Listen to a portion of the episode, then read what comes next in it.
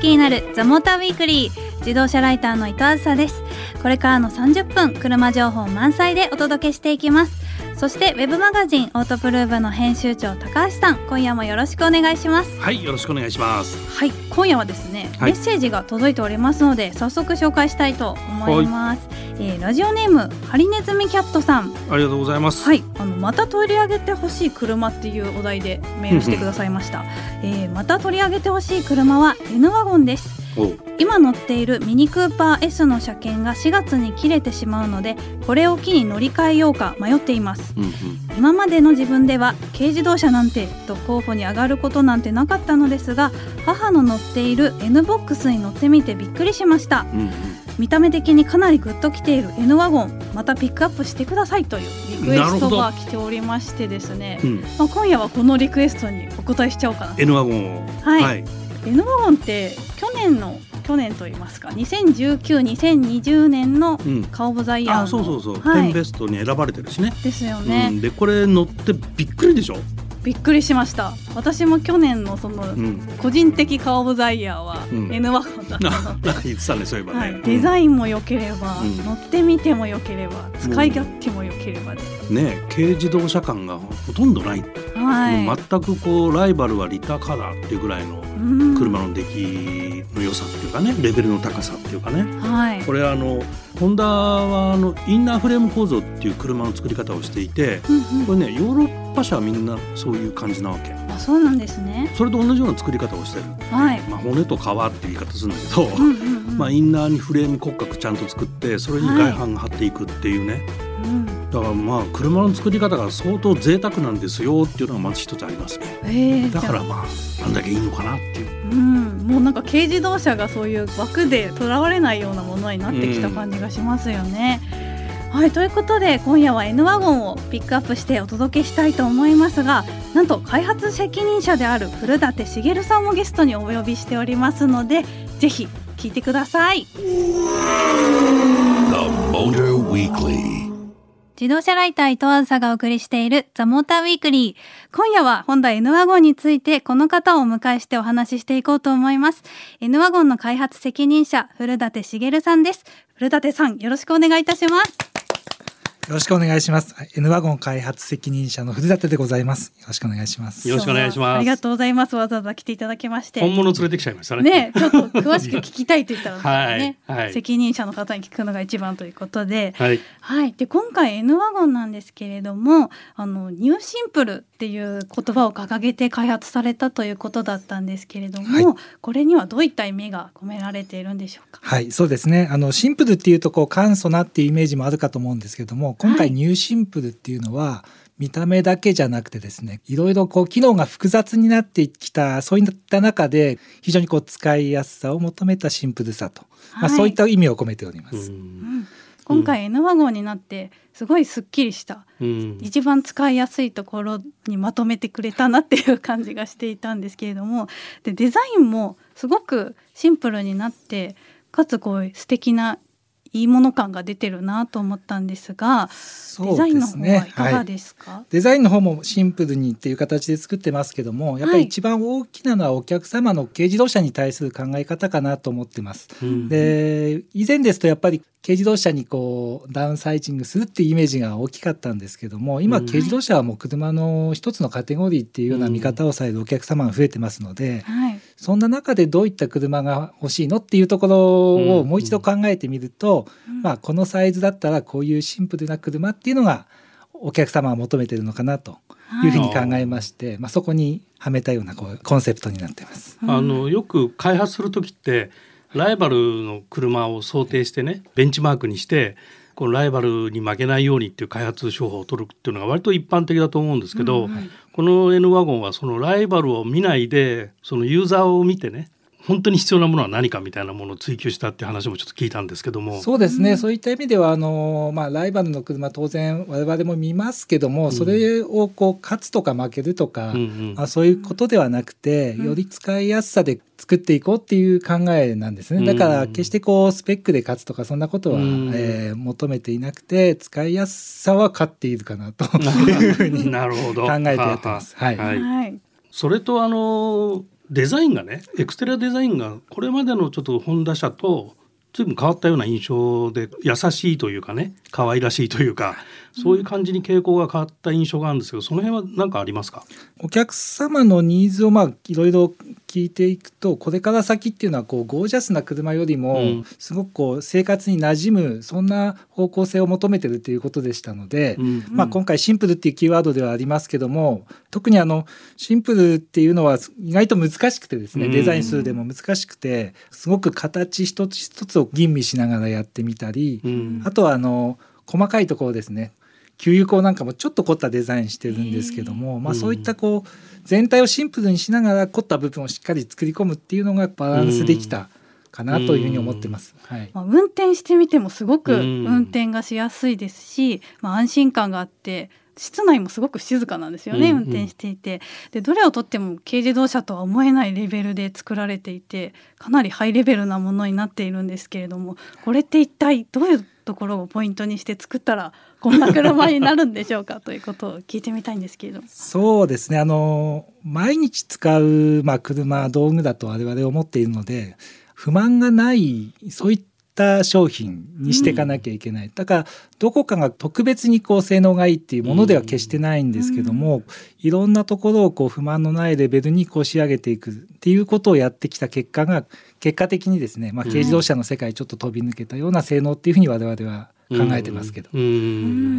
まあ、実際ねあの乗ってみると乗った瞬間にあれこれも乗用車みたいだなっていうふうに思うのが正直な感想だよね。そうですねなんか今までやっぱ軽自動車ってどんどん売れてるものってなんとなくこう飛び道具というかこれを売りにしてますみたいなものがいろいろ多かったというかそれにねユーザーさんもあ珍しいなとかすごいなと思うところで買われてた人が多いと思うんですけれどもこうやってこう性能全体的にこう丸く作っているというところがなんか新しいなというか本当の軽自動車の作り方ってこうなんだろうなっていうふうにそうですね。あの、感じました、軽自動車もいろんな車は当然あるのでその中でこう飛び抜けた性能が欲しいものもあれば、うん。はい、やっぱりこの N ワゴンっていうのはもう本当に日常でっていうところで言うと、うん、飛び抜けたところよりも毎日本当に使いやすい、うん、それがまあこの車かなと思います。なるほどいや皆さんにぜひねこの良さをね、ね。うん、絶対触ってみたらわかると思うんですけれども。でまあいろんな今 N ワゴンのいいところ出てきましたが、まあ、後半は私がかなりグッときたあるものについて紹介していきたいと思いますので後半も古舘さんよろしくお願いします。よろしくお願いします。自動車ライター伊藤あずさがお送りしているザ・モーターウィークリー。今夜はホンダ N ワゴンの開発責任者、古舘茂さんをお迎えしてお送りしています。古舘さん、後半もよろしくお願いします。よろしくお願いします。はい。で、先ほどちょっと私がグッときたところがある何グッときたの？言ったんですけれども、うん、あの、荷室の使い勝手が今回素晴らしいと。しかもこれがですね、買い物カートをそのまま車にこうつけて積み下ろしが楽にできるっていうところがすごいポイントになっておりまして。スーパーの買い物のカートの高さと、はい、あの荷室の高さが揃ってるみたいなところ？うんそうなんですよね古舘さん。はいそうですね。特にあの日常っていうとやっぱ買い物ってすごく車を使う機会が多いんですけども、うんはい、まあ、そういったお客様に向けてはやっぱり買い物をいかにこうまあ簡単にっていうか便利にしてあげるかっていうところが今回のこだわりになりますね。うんうん、なんか荷室を見てみるとこう2段段になっていて上に物を置けたりその下にまた物を置けるっていう、床がすごい低いもんね。そうなんですよ、うん、床はですね実は、まあ、先代からあの低い床っていうのが存在したんですけども、実はあの蓋がついて下にこうしまえるようになってっていったんですよね。うん、でそうするとこう荷物を載せてしまうと後から開けれないとか実はお客様によってあることを忘れてしまうとかい。うことが関わってもデッキスペースになっちゃったんだ。ということがあってですね実際お買い物のシーン見てみるとそのカゴで持ってきたものを積んだ後に、こう飲み物をみたいなものをこう箱で買ってきて、うん、こう積む場所がないってこう悩んじゃうかな、うん、その時にスッとそのまま入れられるようにっていうことで今回2段にして、うん、そのカゴと飲み物も下にこう後から滑り込ませるようにこう順番忘れたと思っても入れられるように、えまあ、そういった部分を今回改良してますね。うん、はい。なのでなんか女性にも嬉しいこのお買い物が楽しくなるようなスーパーよく行くの？スーパーよく行きますよ。あそう。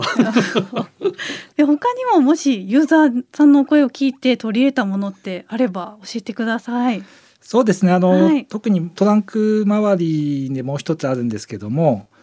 雪国の方ですと冬用タイヤと夏用タイヤっていうのをこう、シーズンでこう取り替えることが多いかと思うんですけども、最近ですとまあ販売店とかあのガソリンスタンドとかにタイヤを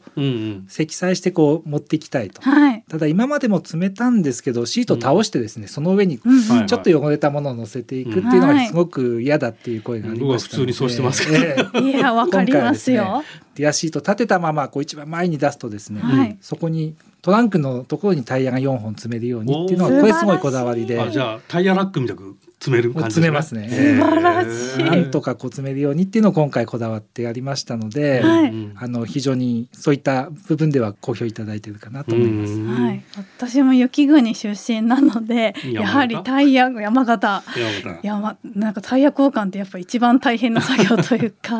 やっぱ、ね、タイヤ4つ積むところからスタートなんで、この機能は本当に嬉しい。入るってのはいいね。本当に嬉しいです。他にもねポリタンクも入るだったりとか使い勝手が本当にいろいろ幅があって。そうですね、はい、えー、いいなと思いました。で今回ホンダセンシングもちゃんと標準装備でついているということなんですけれども、うん、特にホンダさんの売りとしてはもちろん標準装備されてるのは当然のこととして それ以上に快適装備も最初からついてるというところがあのポイントかなと思うんですが。はい。あのー、まあ予防安全という形で各社さんあの安全機能は標準化っていうのはもうしていますけども、はい、まあ、我々はそこにあの快適装備も加えてホンダセンシングっていう形で提供しております。はい、でこれをすべて標準っていう形で、はい、なるほど、えー、その快適装備っていうとどういうあれですか、実際にはあのオートクルーズの前の車を、えー、あの確認しながら車速をコントロールする ACC って呼んでますけどもオートクルーズと、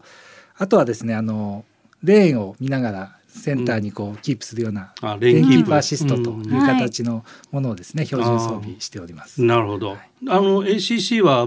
渋滞時の対応はゼロキロからですそうですね。今回あのゼロキロまでの対応をしっかりと行いましたので、渋滞でも、都心に住んでるとね、必ず必要みたいな。そうですね。都心のあの渋滞はね、ゼロキロから稼働してくれるとすごく助かるしっかり対応させていただきました。軽自動車とは思えない装備がたくさんあって、うんうん、やっぱこのお得かなと思ったんですけれども、うん、結構いろんなものが詰め込まれていて、まあ、本田さんの開発的にコストとかが大変だったんじゃないかなと心配になる面あるんです 開発コスト？いやそうそうそうそう でも安い意外と安いんでしょこれ N ワゴン。そうですね価格の方ええあのお買い得に設定できたかと思いますけどもあの、はい、まあどうしてもこういう軽自動車とかスモールカーってコストで厳しくない機種はないんですけども、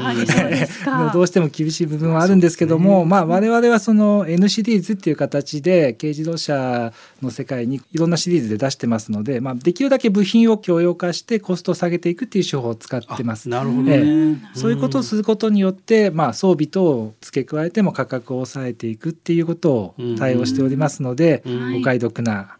商品になっているかと思います。あなるほど。N ってやっぱ名前が共通なだけではなくて、いろいろそういう技術だったり部品も共有することで良いものがどんどんできていくようなイメージなんですよね。